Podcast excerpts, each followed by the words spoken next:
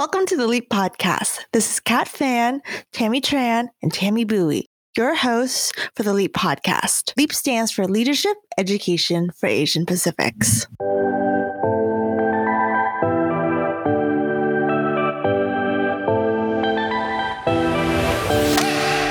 So, for many of you, this might be a new voice. Hello, everyone. Uh, my name is Kat Fan, and I am so thankful to be introducing to you our second season of the Leap podcast. For those of you who do not know me, I am the communications manager here at Leap and a sneaky little addition uh, to the amazing Tammy Tran and Tammy Bowie, who are holding out the fort season one as our co hosts. And here I am now joining the fort. So in this episode, we get to talk to Bing Chen. For those of you who are not familiar with Bing, Bing Chen is an impact entrepreneur and new world builder, leveraging storytelling and systems to deliver greater social economic equity. He's the president and co founder of Gold House, the premier collective of Asian founders, creative voices, and leaders dedicated to uniting the world's largest populace, Asians and Pacific Islanders, to enable more authentic and multicultural representation and social equity. Our last season was Women in Power. And though we are not giving up that power, season two of the Leap podcast at its center, it's the two pandemics that have plagued our society these last two years COVID 19 and the intense racism that not only the API community has felt, but also where our Black community and other communities of color and other marginalized communities are feeling as well. And though we get to hear Bing in just a little bit talk about his story and himself in his own words, there was a quote that I found that really transcends the conversation we're trying to have in season two. And it is our leaders can no longer be just great, they must be good. They can't just represent us in celebration, they must also elevate us when we're in pain. This is, in so many ways, the fight for our lives. And we need fighters who see that. As the season progresses, every other Friday, we will introduce you to the fighters in this fight for our lives. Well, without further ado, it is time to start season two. You know, starting off with just one question, you know, this is more introduction Bing. So tell us about yourself. Um, you know, there's a lot that we could assume about you, but, you know, what, what if you were to meet someone, what, how would you describe yourself? Someone new. Uh, I suppose I wouldn't describe myself if I met someone to be honest. Um, uh, well, how would your best friend describe I, uh, you? This is going to sound. Uh, right? Can you imagine at bars like I'm a nice guy, I'm funny, I'm oh, yeah. all this oh, nice stuff. is the worst compliment. Like... um, yeah, it just means you have no redemptive qualities, right? Um, no, most people describe me as force of nature, um, which I think is at once an insult and a compliment. But no, I mean, I, I, think not to be pedantic. I just think of my life in terms of verbs, not nouns. If we if we want to be really annoying, um, I just like doing things, and so any conversation never begins with who I am, what I do. But if you wanted it, because I guess I guess I don't. know. God, this is so awkward for me. This I'm, I'm like showing my Asian Southern colors. Um, no, I mean, I, no, I love it. If there's a place to do that, Bing, it is here. you know, like take your shoes off, metaphorically, just get some tea. It's all the the practical and then put on the other slippers. Um, the uh, no, I think I think the the practical answer is I, I, call myself an impact entrepreneur. So I specialize in building companies, taking them to the highest levels, but not for commercial gain only, for sort of cultural imperative. And I can illuminate several examples of that. Um, and then the annoying answer would be I think of myself as a world builder. So I don't build companies to build companies. I don't invest in films to invest in films. I don't you know create creative franchise to do create creative franchise. I don't do any of that for that.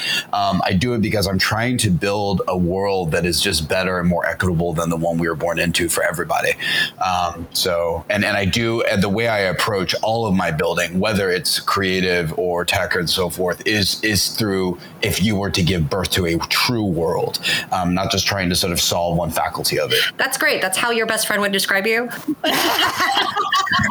No, my best friend Jeremy would say that I am the force of nature, very annoying, uh, very loud, Um, very, I, I don't understand the word when, at least when it comes to work, the word no. Um, I want, I think more is more. I think most is everything. Uh, yeah, I think that's how you describe me. And I, I, exhaust him, but it's fine. He actually runs Gold House day to day. So, so. Oh, good. We'll do like a character reference yeah, at the end. Exactly. He's from the OC as well. Actually, he's from Little Saigon.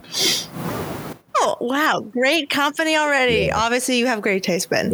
It's so interesting when you say that, Bing, because it's very intentional, clearly, with like world builder, and you want to have this, I guess, heart that's into it. But another part of it makes me feel like, is that not exhaustive. You know what I mean? Maybe as a force of nature, you don't feel exhaustive, but when you're trying to make this, like, well, as you're saying, like, birth a new world, like, where did that, like, passion come from? Like, how do you sustain yourself? Because it's is it like a one day you woke up or was it just like all these moving pieces clicked and now you realize like this is what i am mandated to do? The succinct idea of what i wanted to be has never changed since i was three years old but of course the way that it manifests and certainly the route there has evolved with maturity and experience and so forth as is i think the case with everybody.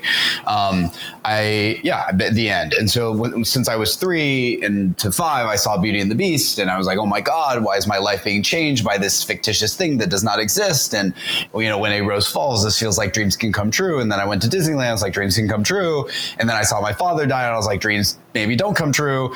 And, so it was just constantly, how do you just build new worlds where dreams can come true? So that none of that has changed. Um, I think when it comes to self care, I think we're all trash with self care. Um, but I, I, think I don't know. I think about it in a couple ways. One is uh, we do have incredible teams. I have incredible lieutenants who run most of the companies, and so so that's that's the most important thing. Uh, worlds and gods do not build worlds; people do. Uh, people like us. Um, so I think that's one. Uh, I think the second is uh, I'm pretty uncompromising with self care. Um, so I work out five five days a week for an hour and a half with my personal trainer. I eat extremely well. Uh, I rarely drink. I don't smoke. Uh, everything in moderation, including moderation sometimes. Um, I get eight hours of sleep a night. I meditate every day. You know, so I, am pretty uncompromising when it comes to that stuff. But I think even then, I still find myself getting pretty exhausted. Um, and then the final piece of, of the three, I think, is uh, is just being comfortable with pissing people off. And and I don't mean to deliberately be an asshole, but I, I'm very comfortable with being firm and uncompromising if it is in the name of what is right, good, well intentioned, eh, as thoughtful and as inclusive as possible. Um, I, I, absolutely know I have enemies. I could actually probably tell you who most of them are, to be honest, or at least the ones who matter, um, which and I do mean that in a reductive way because most people who mind don't matter. I, I know I'm a very good person. I work my ass off. I know that I am incapable of pleasing everyone. Uh, I know that even all the things I create at the highest levels are still not going to be sufficient for the dream that I have, and, and I'm okay with that as long as we get closer to it. Um, and you know, just part of the part of the deal is you're just going to piss people off en route to that, and I think most people are not comfortable with it, but but I am. So that's interesting. I think it's like obviously you are this like force of nature, like you're saying, right? But it makes me wonder, like, do you ever have that conflict? Like when we are trying to learn this vocabulary, right, of like who we are, whether that's in college or high school or even like later in life, sometimes it feels like there is that internal conflict of like I can't bring my cultural values to work or to my or to the place I feel most comfortable because my cultural values make me feel like I have to put my head down, like I have to be humble, I have to be like in the shadows at times. But how do you find that vocabulary to really name everything that you're saying of like no i'm going to piss people off. Like this is going to be who i am. This is the confidence that i'm going to name for myself so other people can recognize it when i enter a room. Like how do you even find that vocabulary in the first place when we have like such a hyphenated identity? And especially when that hyphen sometimes kind of acts as a barrier between like these two worlds we live in one is just a deep humility that we're all figuring things out as human beings. And even when we get close to figuring it out, some paradigm shifts again. The blockchain arrives, we get terminal illness, like whatever it is, and just fucks everything over again.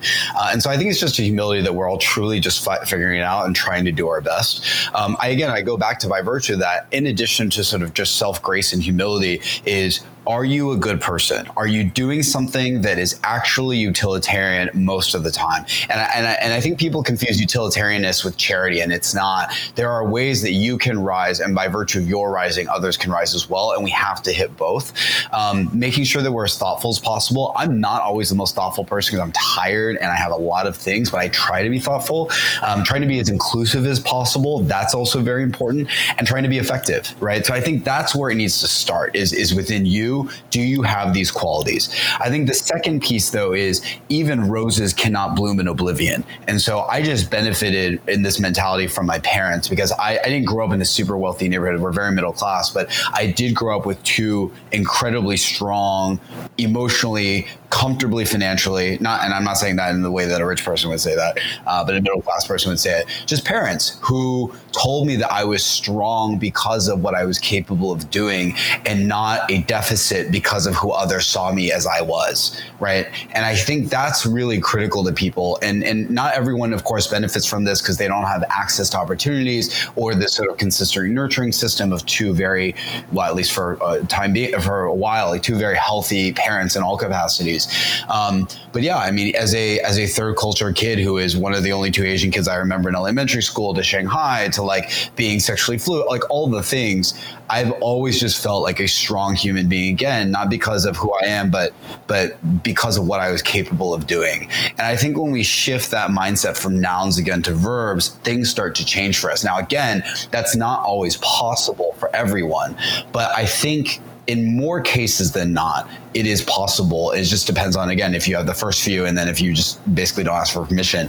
Um, and then I think the final piece of being a multi hyphenate, which all of us are multi multi hyphenates. I mean, you're both Asian women, which already has certain unfortunate empirical numbers stacked against you. That though that also means we have an opportunity to reverse them.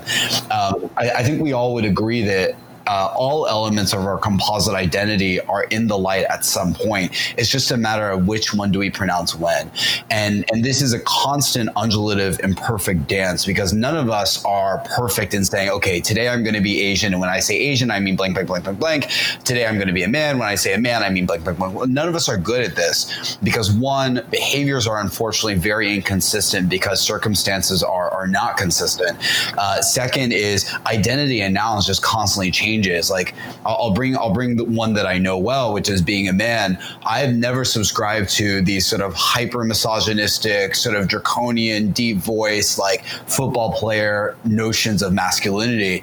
Uh, I saw being a man as strength as someone who could raise the floor, which, if you ask my mother, and she did indeed say this, is actually a very feminine understanding of impact because you're more sort of empathetic, you're embracing thing, you're sort of nurturing and so forth. So actually my perception since I was born of masculinity again was very feminine. That may be because I was raised effectively by a single mother. But but again, like I think with the multi hyphenates, we're all imperfect in this dance. Um, none of us are going to figure out what steps in the light. And even if we do figure it out, those notions of what they are, what is in the light, is constantly, constantly changing. So I think again, I go back to less like, oh, I'm a victim because I'm Asian and bisexual and like all the I like I don't think of those things.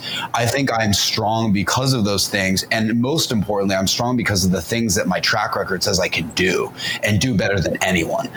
Which again, I know not everyone has the privilege of, but I do suspect more of us do than we think. Right. Bing, you know, you, you mentioned your parents and then um, about how, what the influence they have on you. And I think this is something that we've talked about before, Kat, during previous episodes about the influence of our parents um, and the influence of them on our leadership leadership. And you also mentioned about how your teams are most important, that the, the success that you have isn't just necessarily because of you, but the people that you have surrounded yourself with. Can you talk a little bit about leadership and how that shows up um, and what that means, especially in the context of leadership education for Asian Pacifics? Yeah, I mean, I think the most important thing for Asian Pacifics are let's table set um, Asian women are the least likely to be promoted to management of any demographic. Um, Asians writ large are, according to Harvard Business Review. By the way, I don't know why Harvard Business Review would even publish that because it seems like the worst marketing tactic imaginable. But it is what it is. Um, so that's what, that's what we have going against us. Um, but but I, I I think about like for us um, my mo to all things is is not to focus on where we are perceivably weak, but instead where we are strong. Said mm-hmm. another way, not focusing on what we hate in society, but instead what we love and what we can hone. Um, mm-hmm. and, and, I know that sounds like toxic positivity, but like I don't know, candidly, the people who look at the world that way are the ones who cure cancer and do all the things. So I think it's the right way to do it. Mm-hmm. Um, and so I think the, the first lesson here is stop trying to placate an established system all the time. The only way, the only way in society that you can be the best at anything is to be the only person who can do that, or the only company that can do that. So to, to, to sort of juxtapose this, a lot of people constantly think, oh, I need to be better than that classmate, or better than that person in this company, or better than this company in that industry. The reality is, if you're constantly trying to compete with someone who's to the left or right of you, you'll only ever be incrementally better than them by design. And to make this a metaphor, if you're on a freeway and driving a car faster than someone else by five miles per hour, eventually, if you're paying attention to them, you're going to crash. And so I think the first lesson is find where you are uniquely situated to serve and lead. And that is what's going to make you special. Um, and again, the succinct way of saying this is the only way to be the best at anything is to be the only that can do it. The second thing that I think about is raising the floor. Um, we as a species, like we got away from Pangea millennia, millennia ago. And so anyone who builds just for themselves, if they have the capacity to serve and help others, is a waste of time and space. Period. If you are not and you can help others, you're a problem. Period. That it's as simple as that. And so we need to raise the floor. I think is number two. Um, the third piece uh, of advice, and and there's like business books and business books, and to be honest, I don't read business books. I find them incredibly annoying. Um, even though I probably like a business book. Um, but the best leadership advice I ever got was um, the CEO, president, partner, etc.'s job is to be God, priest, and servant. So what this means is number one, you have to set vision. That's God, of course, right? People are looking for when they say leadership, they really mean an idea or direction. Second is priest. Most gods fall short on priesthood, which is to say they can't actually galvanize the masses and direct them to that singular goal. Many CEOs are just idea people, and I don't know. I don't think that's good enough anymore. Uh, now that being said, in some of my companies, I've become the idea guy, but like I also built them up from scratch. I still get involved, so I, I think I get some grace there. Um, but you got to be able to mobilize, right? Um, and that's the priest job. The third is the CEO, president, partner, and God and priest are the last ones to eat. Just around the thought, um, being servant means you're the last to eat, which means I, I hate it when like gods and priests or CEOs and presidents think that we're there to serve I, I, shouldn't said them anymore because I am my boss. Like, I, I, hate when people think they're here to serve me. Um, I, I, like it's a it's incredibly reductive to treat human beings that way. B is like if you are hiring people who are beneath you, you're probably wasting your time and your company's probably not growing. Like the whole trope of like you hire people better than you, smarter, faster, all the things really, really is true. Um, yeah, and then I, I think the final piece is like, especially in the industries I'm in, where we're constantly trying to do things that are singular because the only way to be the best is be the only we're constantly learning and figuring things out. So almost nobody knows anything holistically. Um, so I think that's really important too. I'm just, I guess for me, being maybe it's maybe the coffee still needs to kick in or something, but like all the things you're saying, like I'm so curious on like how do how do folks like leaders like be the best, right? Like be that only person that knows how to do something, but then also encourage others to be their best as well. Like I don't want to fall into the scarcity mindset that I think a lot of us unfortunately absorb just because of like what society teaches us or maybe what we like subconsciously absorb. How do we be the best which is like singular, but also as a collective, like raise each other up, raise that floor, like you're saying. Yeah, I mean, I think I think it does come from first a mindset shift. Many of us, unfortunately, did grow up in zero sum environments because we couldn't afford the bills, you know, whether it's mortgages or rent or food and so forth. And so I, I think that's one piece that's extremely material that unfortunately impacts almost 50% of the population domestically, at least. Uh, what is the stat that 40% of us cannot afford a surprise $400 bill, which is obscenely unacceptable on the side of the government uh, and sort of just systems. Um, but but I think if for those of us who have grown up in environments where we weren't necessarily zero sum, we do have that benefit of knowing what one plus one can equal, and that's of course three. Um, and, and and so that's that's just like a nurturing mind shift developmental thing.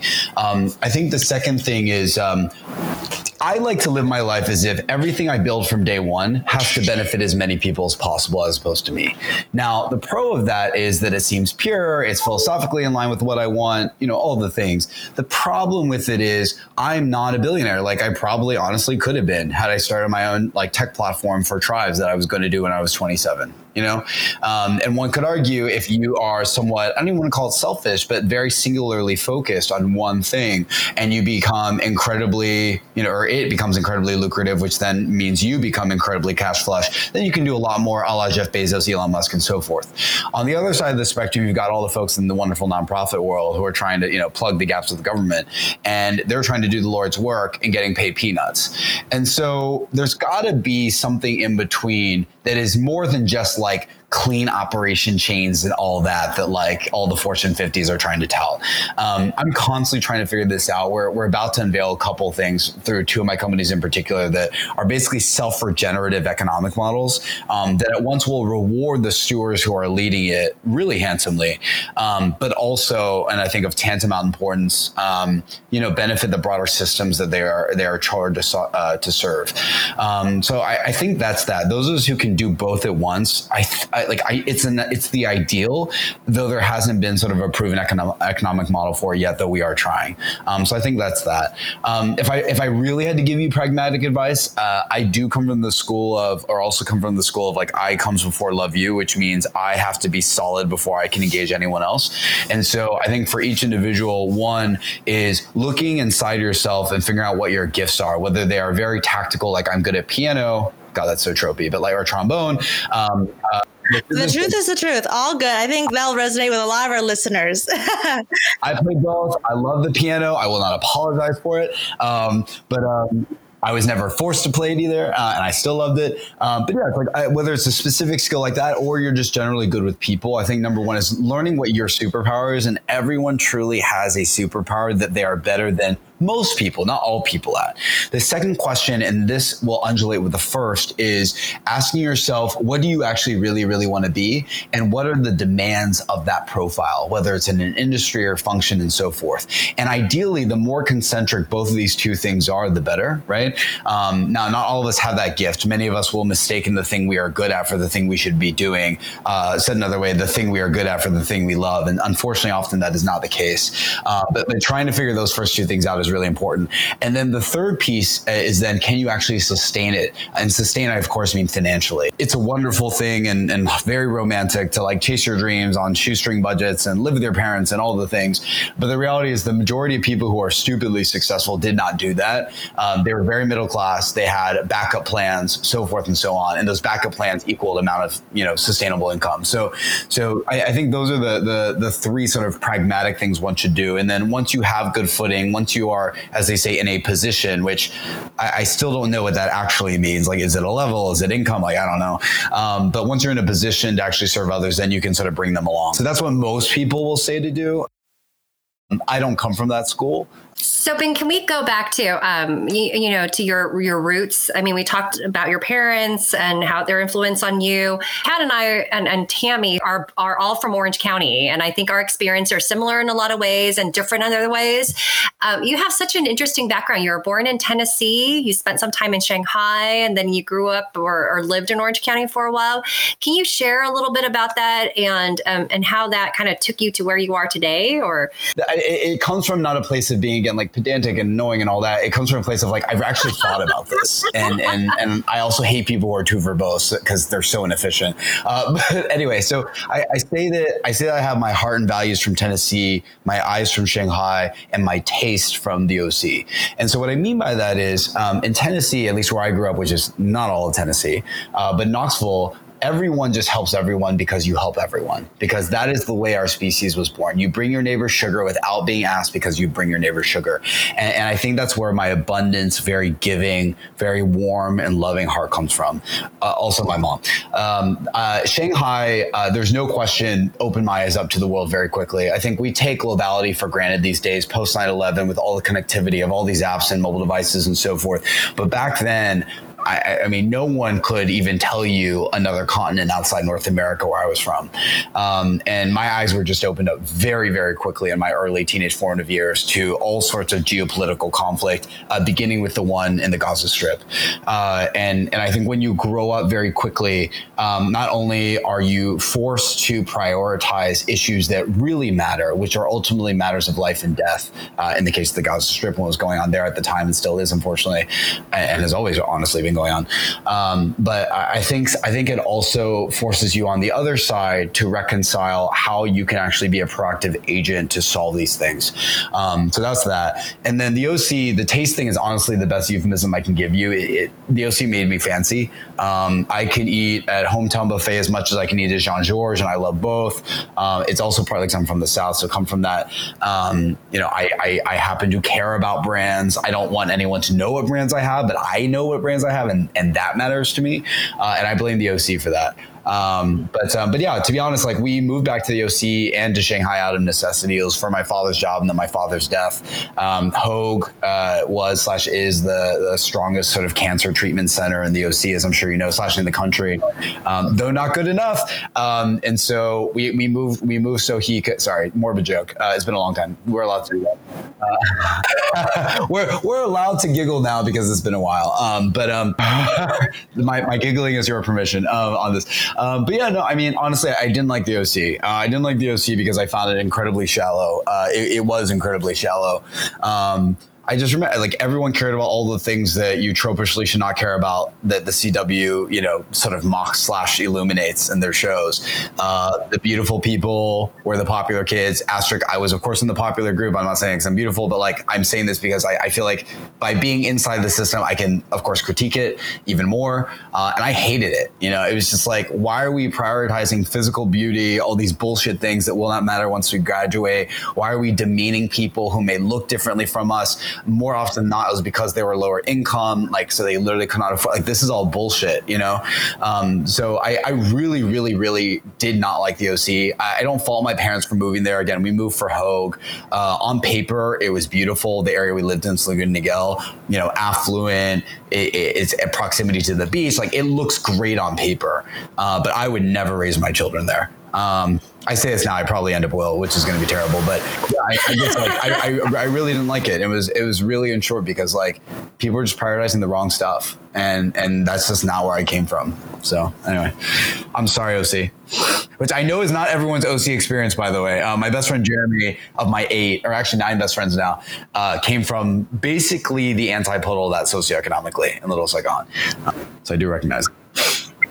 And that's what and, Orange County is changing. I mean, to your your your point, Bing, I, I feel like you know all that you know focus on kind of superficial. I mean, there are parts of Orange County that's still very like that, but I also think with the immigration, with our you know with me and Kat and others, Little Saigon, your friends, I think um, that that's going to grow prominently, and I think that's part of this movement that we've seen over this past year. You know, started kind of negatively around the pandemic and the anti-Asian efforts, but I feel like there's a movement of more and more visibility, positive visibility for our API communities. Um, not just what I see every day. I mean, my, my, kids go to school in Orange County in Westminster, Little Saigon, and and, and 99% are Asians, uh, or I would say 95, and then the, the other five percent are Hispanic, and so their their experience is probably very different, very different from how you went to high school in South Orange County. Um, but this representation identity thing is really important to me as a mom, and I'd love to hear more about how just you know your experience kind of led you to go into Hollywood, right? Or go into this kind of entertainment space. Can you talk a little bit about that? God, um, this is going to be so annoying to say out loud. Um, oh, I just like I, I, I, hate what I'm about to say, but it's true. Uh, I never like I'm not the I'm not the person when to go into Hollywood because like I like fame, fortune, glitz, any of like I could give no shits about that. In fact, when I was younger and like I, I wanted to do acting and sport, and my mother yelled at me and she's like, You're wasting your time, institutes. Why would you want to say words that you never wrote that aren't even yours? And I was like, Oh my God, she's right. I'd be a professional pretender. A la wanting to build worlds, I knew that I'd be at the nexus of a few industries and it just happened to fall into technology and entertainment, which collectively we know is digital media. So my, my entry into Hollywood was through digital media, specifically at YouTube and Google. Um, so yeah, so that's how it happened. And and at a sort of uh, I guess conceptual level, and this is how my holding company is structured now today. It's bifurcated into two sensibilities, and those are beliefs and behaviors. How can you change what people think about themselves and about each other? And then second is how can you sustain those hopefully more authentic and affirming and sustainable identities and dreams through different systems, products, and so forth. And and I think about entertainment and tech, aka storytelling and systems, in the exact same way. Um, so that's how it happened. Stay tuned for more of the conversation after a quick message from our sponsors. Surprise! I guess in some ways, our sponsor is all of you, our amazing listeners um, who have stayed with us since season one, and also our new listeners who are just tuning in for season two. Though we mention Leap a lot, not on accident at the Leap podcast, we just want to take this time to reintroduce ourselves to season one listeners and give a warm welcome to anyone who is just tuning in. The LEAP is a national nonprofit organization with a mission to achieve full participation and equality for Asian and Pacific Islanders through leadership, empowerment, and policy. We are guided by this philosophy of keep your values, develop new skills, because we believe APIs can retain their culture, identity, and values while developing new and vital skills. If you like what you hear, please remember to subscribe to wherever you listen to podcasts, leave us a five star review, and consider donating to leap.org slash donate. And with that being said, let's get back to the episode. I guess something that we'd be mm-hmm. interested in being like, at least for me personally, like this idea of representation. It gets thrown out so much that it kind of becomes a buzzword. And I do wonder if it if it loses its meaning, but at the same time, is that is that necessarily a bad thing? Because representation means like in a multifaceted intersectional way. So like when you're talking about this idea like representation maybe in Hollywood specifically or politically, how what is that necessarily like what is the weight of that because i think a lot of activists you know are definitely pushing back on and you know rightfully so like representation is not enough like what are these tangible action steps that are literally going to uplift the most marginalized of us. But at the same time like where is the starting point? Like how can you even conceptualize what is possible if you don't see it? Because not all of us are blessed with this imagination or more accurately like not all of us have or the capacity to have this imagination because we've never been able to hope for something better. Yeah, absolutely. I mean, I, have I've several thoughts on this. I think first of all, I, am much more. I don't want to say lenient because that that that that implicitly sounds like I'm pedestaling myself, but I think that everyone is doing the best they can with what they know, with what they have as long as they can. And so if someone is saying representation on Twitter and that's the extent of what they're doing, I, am fine with that. I don't care. Um, others would would sort of bemoan them. I think the second thing I would say is uh, overwhelming majority of time, the people who are complaining are not creating. And in the words of Ronny Chieng, they deserve to go to jail. Uh, and and the reason why is it's so easy to critique things. It is so much harder to create. And the reality is, those of us who are actually changing things are creating more than we're complaining. And it's because our complaints manifest themselves not as whines, but as new creations. Because we know what the issues are. We are asking what the issues are. We are holding town halls to understand what the issues are, and we're doing something about it. And the reality is, talking is actually not enough. Um, so I think that's number two. We need to create more than we complain. Um, the third piece I would say is there is more than enough evidence that demonstrates that representation representation in media is actually enough or a powder keg to being enough.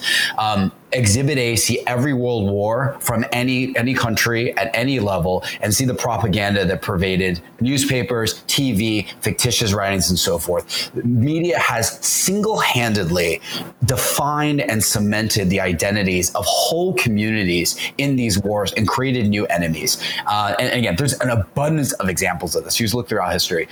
A more recent one, I would say, is through uh, the sort of rise of immigration.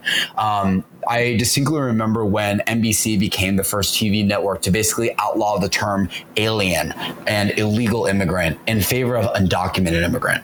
Now, this is literally the change of one word, right? But by no coincidence, that shift reorients how we think about how we welcome, how we integrate, how we enable and support people to thrive who come to this country, right? Uh, and that's just a word change. That's not even an image, right? Um, and so, anyway, there's just an abundance of examples that indicate that's enough. Now, that being said, how do I think about representation? I don't think any single thing is panacea because no single thing has ever been panacea. So, all the more when the Twitterati activists or, or, or keyboard activists lament that like talk is cheap, whatever, like, guess what? Like, everything is cheap in isolation. Um, and so, the way I think about representation in particular is one, how do we ensure that we are investing in both the right creators and creatives to be their most accurate and authentic self? Um, second is how do we ensure that their stories, work, projections are as ubiquitous as possible, particularly in places, places whether they're virtual, physical, or just in, in individual eyes, um, that they really need to be seen right? Because one of the challenges I think we have with all this multicultural work is it's basically a circuitous echo chamber. And unfortunately, fortunately, our community is not necessarily the one who always needs to hear what we have to say. Um, and then the third piece is, are we actually sustaining this once again financially? You know, um, I, uh, how do I say this politely? Um, uh, we, Gold House, one of my companies, has absolutely been one of the dominant sort of progenitors of reshaping API prominence in Hollywood. And I can give you all the stats and all the things. Uh, 99% of what we've done done, most people will never know about. Um, and it's probably because like we just don't like to toot our own horn, uh, and because we're just here for the work and that's what matters. Um, and also because like most people don't care; they care about the lowest common denominator of activism, which is just like posting about it and taking credit for it, even though they didn't do it. Um, and so I, the reason I mention this is we've really focused on what are the systemic changes from executive positions to concrete financial investments to reshaping distribution pipelines to ensure that this can actually sustain itself. Um, and, and it does take take that as well as a strong creative class in investments to, to ensure true and full representation. Um, so anyway, so those are a couple of things I think about.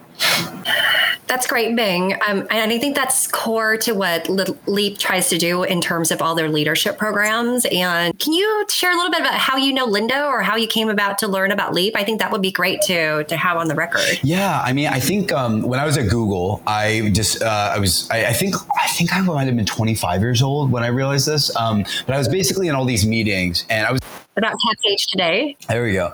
Um, but no, so I, I, mean, as is canonical, unfortunately, in tech, um, Asians are, are are quite prominent on the technology functions, but quite absent on the business functions. Um, and so I was in the business functions of, of YouTube slash Google.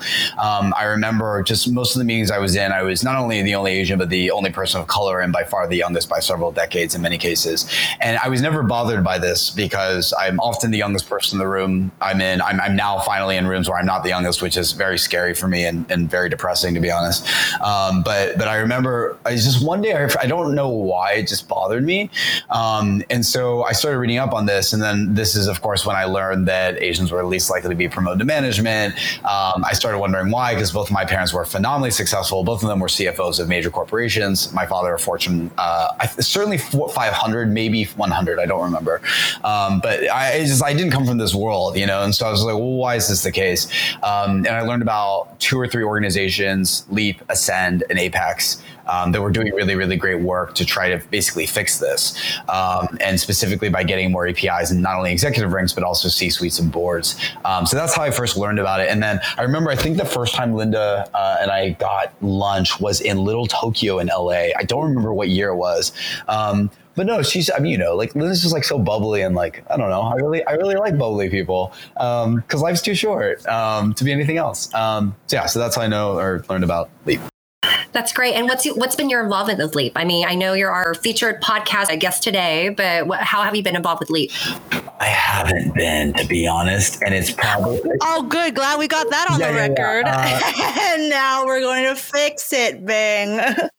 yeah, yeah, but no, it's it's a reflection of me, not y'all. Like I'm in the startup world, y'all into startups, um, and so it's as simple as that, you know. But like if I were still at Google and YouTube, like I'm sure we'd be doing gazillion things together. Um, but yeah, no, that's it. But obviously very supportive. Uh, I can even tell you, like even Gold House, you know, one of my companies that supports APIs, we don't even touch corporate. You know, we we only touch startups, um, and I think it does take that dual approach in anything, but especially in this work of reversing least likely to be promoted to management, of cultivating the next Fortune five CEOs, SVPs, VPs, but then also encouraging the startup ecosystem to become C-suite by founding their own companies. Um, and I think you know, with with our powers combined, as it were, things are already changing, uh, and and will continue to.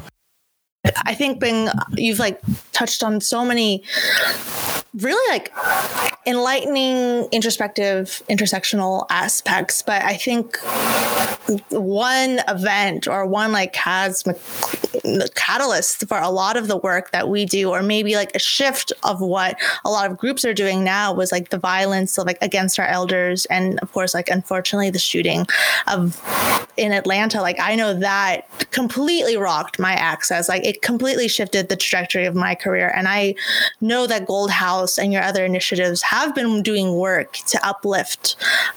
But it makes me wonder too, like we're all human at the end of the day. Like, how did that affect you personally? And like how, if at all, and how did that maybe change like how you viewed the barriers between like personal life and work life? I think uh, I think it impacted a couple ways. I mean, one is it's impossible to see majority elder majority women get attacked and not think of my mother. Um, just because after my father passed away, I was 14, 15. I mean, she is she is the economic, emotional, everything center of gravity.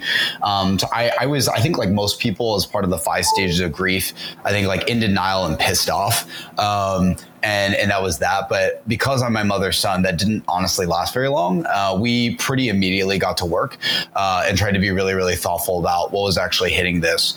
Um, and so I again I think about things in duality. So I have this uh, pedantic theory that once again is very annoying um, called carrots and sticks, not to be confused with the foreign policy um, uh, strategy. But the idea is that to like rectify any form of crime, injustice, and so forth, um, whether it's heinous crimes on the street or just you know, let's say lower admission to colleges or whatever have you, um, you need both abundance, opportunity building vehicles like carrots, and then you also need corrective punitive measures like sticks. Um, and you have to have both to fix things.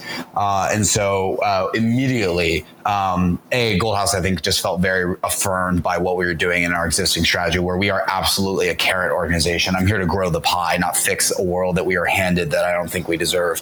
Um, that being said, like we we realized the immediate need was we just need to get money and central sort of support because um, no one knew what to do.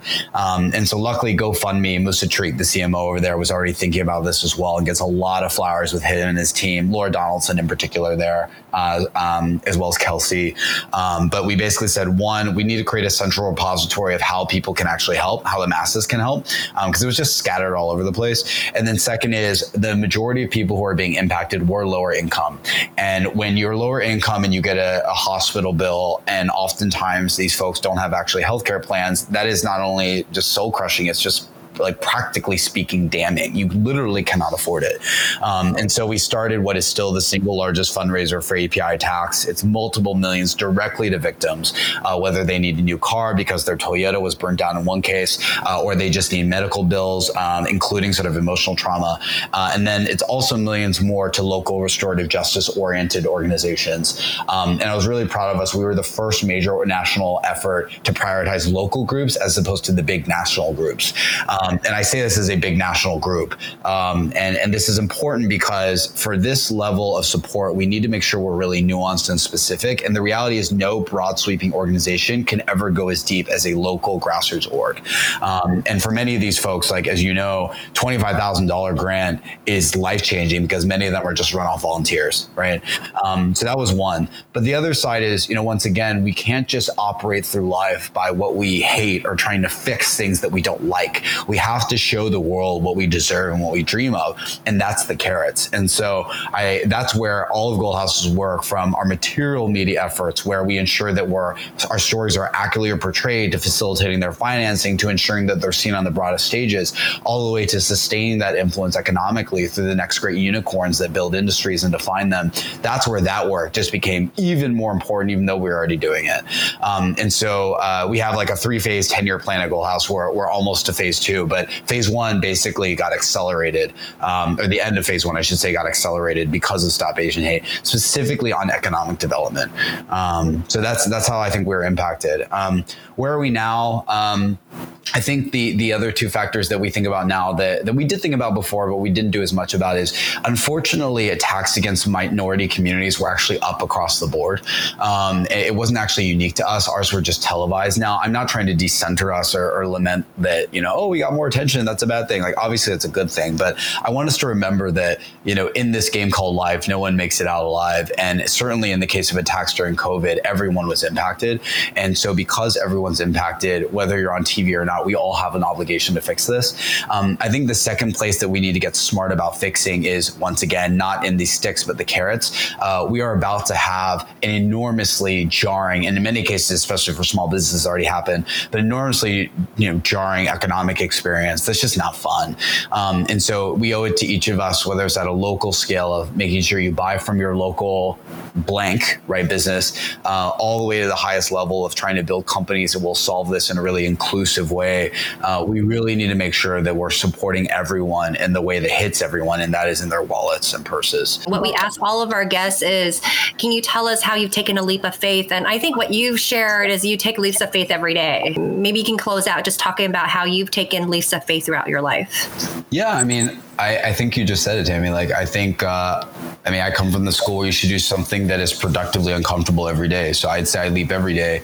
Um, I think we, the only way that you actually leap is if you jump. The only way you jump is if you walk. The only way you walk is if you crawl. And you have to have this every single day. Mm-hmm. It, it's a muscle. Um, and so, yeah, I absolutely try to leap every day. Um, whether I land well or land anywhere is a different story. But yeah, I don't know. I can hear my Asian mom tell me there's no A for effort because there's no A in effort. Uh, which, which, I do subscribe to, by the way. Effort does not count unless it achieves, which does have an A in it. Um, but uh, on that note, um, thank you all for having me.